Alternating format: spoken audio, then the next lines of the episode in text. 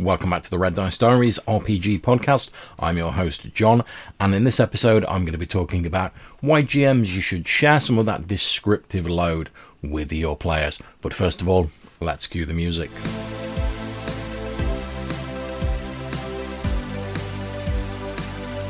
Now, at the mere mention of sharing some of the descriptive load and the GM's sort of traditional role with players, I can already hear some people saying, Oh, John, how can we share the descriptive load with the players? They'll run roughshod over the game, it'll be chaos, anarchy will be loosed upon the streets. What are we gonna do? Well, first of all, take a deep breath. Of course, I'm not advocating that you hand all of the descriptive control over to the players. Although, to be fair, if you can make that work for your game, more power to you. No, we're just talking about sharing that work between members of the group. So you might say, well, why would I want or need to do that in the first place? And that's a perfectly valid question. Well, first of all, it shares some of the work around rather than lumping it all on the shoulders of the GM as the the phrase goes, many hands make light work. And now the GM has an awful lot of stuff to do ahead of the game. You've got to design the dungeons, you've got to prep the locations, the NPCs, you've got to have an idea of what's going on with the plot.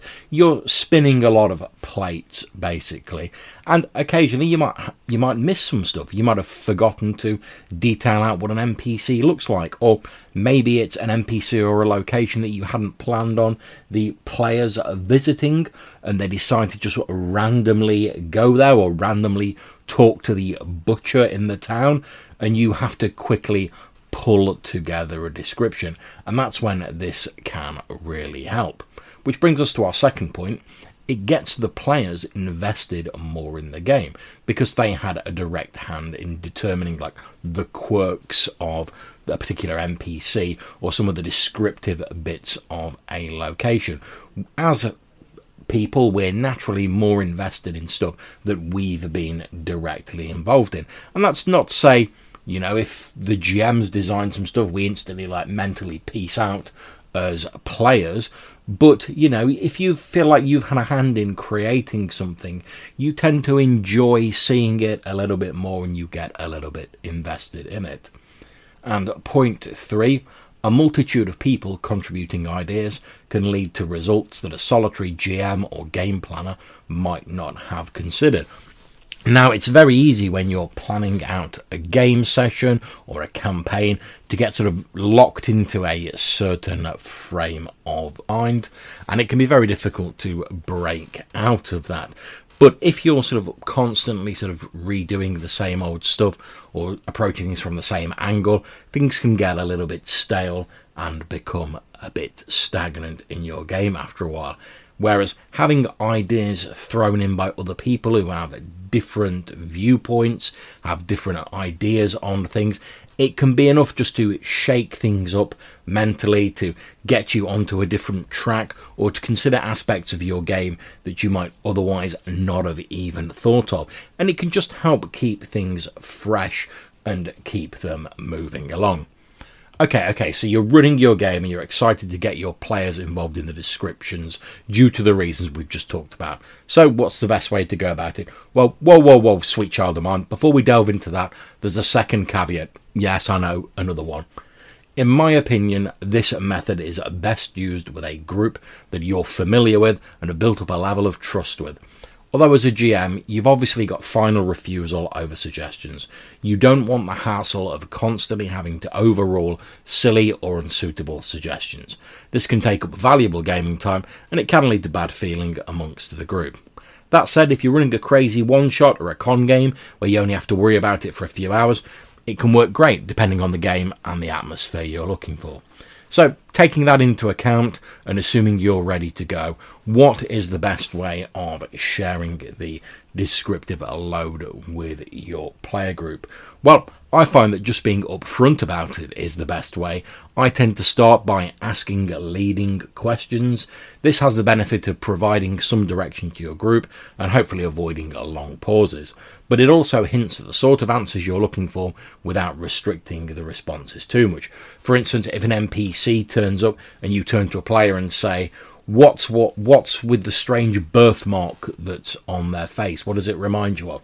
You instantly tell them what you're looking for, and you've sort of directed that input. But within that, the player still has an awful lot of wiggle room with their response.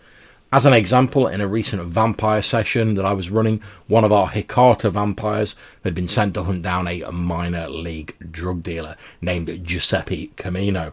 When the players went to seek him out, I turned to the group as a whole and said, What's one quirk this drug dealer has that the character might notice? And we got a couple of descriptive suggestions that he was ratty looking and that he's been getting high on his own supply and has maybe developed a bit of a twitch as a result. Now, another player suggested that perhaps he was a minor level supernatural like a ghoul. Now, here's where I exercised a bit of GM adjudication and discretion, both to preserve a little bit of mystery and because I knew we had a few other encounters with ghouls coming up and I didn't want those encounters to all feel very similar. So instead, I decided to make the drug dealer a spirit who was possessing the body of a person, which works quite well because we've got a bit of a necromantic theme to our sort of short term campaign that we're doing. They're still a minor league supernatural, but the encounter was a, a little bit more interesting as a result. Now, as you can see with that example, because I hadn't really planned out this drug dealer, I hadn't really had much time to plan the, the session. I knew that the, the player was being sent to hunt him down. I'd got a random name. I knew where he sort of, what his turf was effectively. I threw it wide open to the players and just said quirks.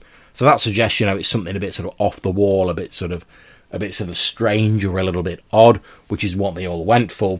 But within that arena, they had a wider range of options when it came to making their choices. Hence, like I say, a physical description is the probably the easiest and the most straightforward because we tend to notice the the physicality of other people when we first come across them. So yeah, a very simple one. First of all, couldn't have asked for a better one. He's a bit ratty looking. He's a little bit weaselly. Then number two, yeah, he's got a bit of a twitch. Again, a physical thing, but the player supplied a bit of a sort of justification for that. He's a drug dealer. Maybe he's been dibbing into his own supply and sampling his own wares. So we're starting to build up a bit of a background with him. You know, maybe he's a bit less professional, or there's a reason that he like doesn't care about his own sort of physical safety. And in fact, this this drug dealing uh, NPC had been sort of let's say watering down or cutting his uh, his produce and making a bit on the side. And the reason the vampire had been sent after him was because the high ups in the underworld wanted to make an example of him. Now, as well as that, we then also had our player who decided that oh, the game's about supernatural creatures, vampires, ghouls, etc., and stuff like that. Maybe we could tie the this drug dealer into Camino into that. So they they suggested, oh, he's a minor supernatural because obviously he's not a major character at the moment anyway in the game. So oh, we'll have him as a minor supernatural. So you know he's not just going to be like run roughshod by the the player characters. Although as a ghoul or something of equivalent level power, he's not on the same level as the player characters. Now, as I've said, I know we'd got loads of encounters with ghouls coming up, so I didn't want yet another encounter, but it was quite easy for me to go, okay, what's another minor level supernatural that would fit with the themes we've got going on? Alright, okay, like we've got 50% of our player party have got sort of necromantic leanings. We're in a city which is pretty much run by the Hecata, the, the clan of death, the clan of necromancers. We've had a bit of sort of ghostly goings on, but I'm looking for a way to like feed into more of that sort of ghostly plot, right? I'll make the guy a spirit that's possessing the body of someone. I can also then link that into why he's not bothered about this this nervous twitch. In fact, maybe the nervous twitch was the original person, the owner of the body, trying to sort of shake off his control or struggle to the surface. But it does explain why the, the drug dealer wasn't really bothered about the the deleterious effects that the drugs were having on the body of the vessel it was inhabiting because well when the body wears out the spirit will just move on to something else. And that's what ended up happening when the the player character vampire got a bit too uh, a bit too rowdy and beat this person almost to death. The spirit was like, right, I'm going to peace out and leave this body. I'm going to go and find another one. I'll I'll come back and uh, you in a bit when I've got a nice shiny new body. you've inconvenienced me for a bit, so mission accomplished. You've given me a stiff warning, as the underworld bosses want, but we've now got potential for this NPC showing up in the future. And I think that's the real benefit of this idea of sharing the the sort of descriptive load around between your players. As I said earlier, it can lead to ideas and sort of aspects of your game that you might not otherwise have considered. I certainly had no idea when we went into this vampire session that Giuseppe Camino was actually going to be a ghost that hopped around different bodies and could potentially be showing up in a variety of guises to bedevil the player characters at various points throughout the game. But by just throwing it open to the players, I instantly got a compelling NPC. I had a description of them for the scene that they were in, and we had some potential plot lines branching off from them.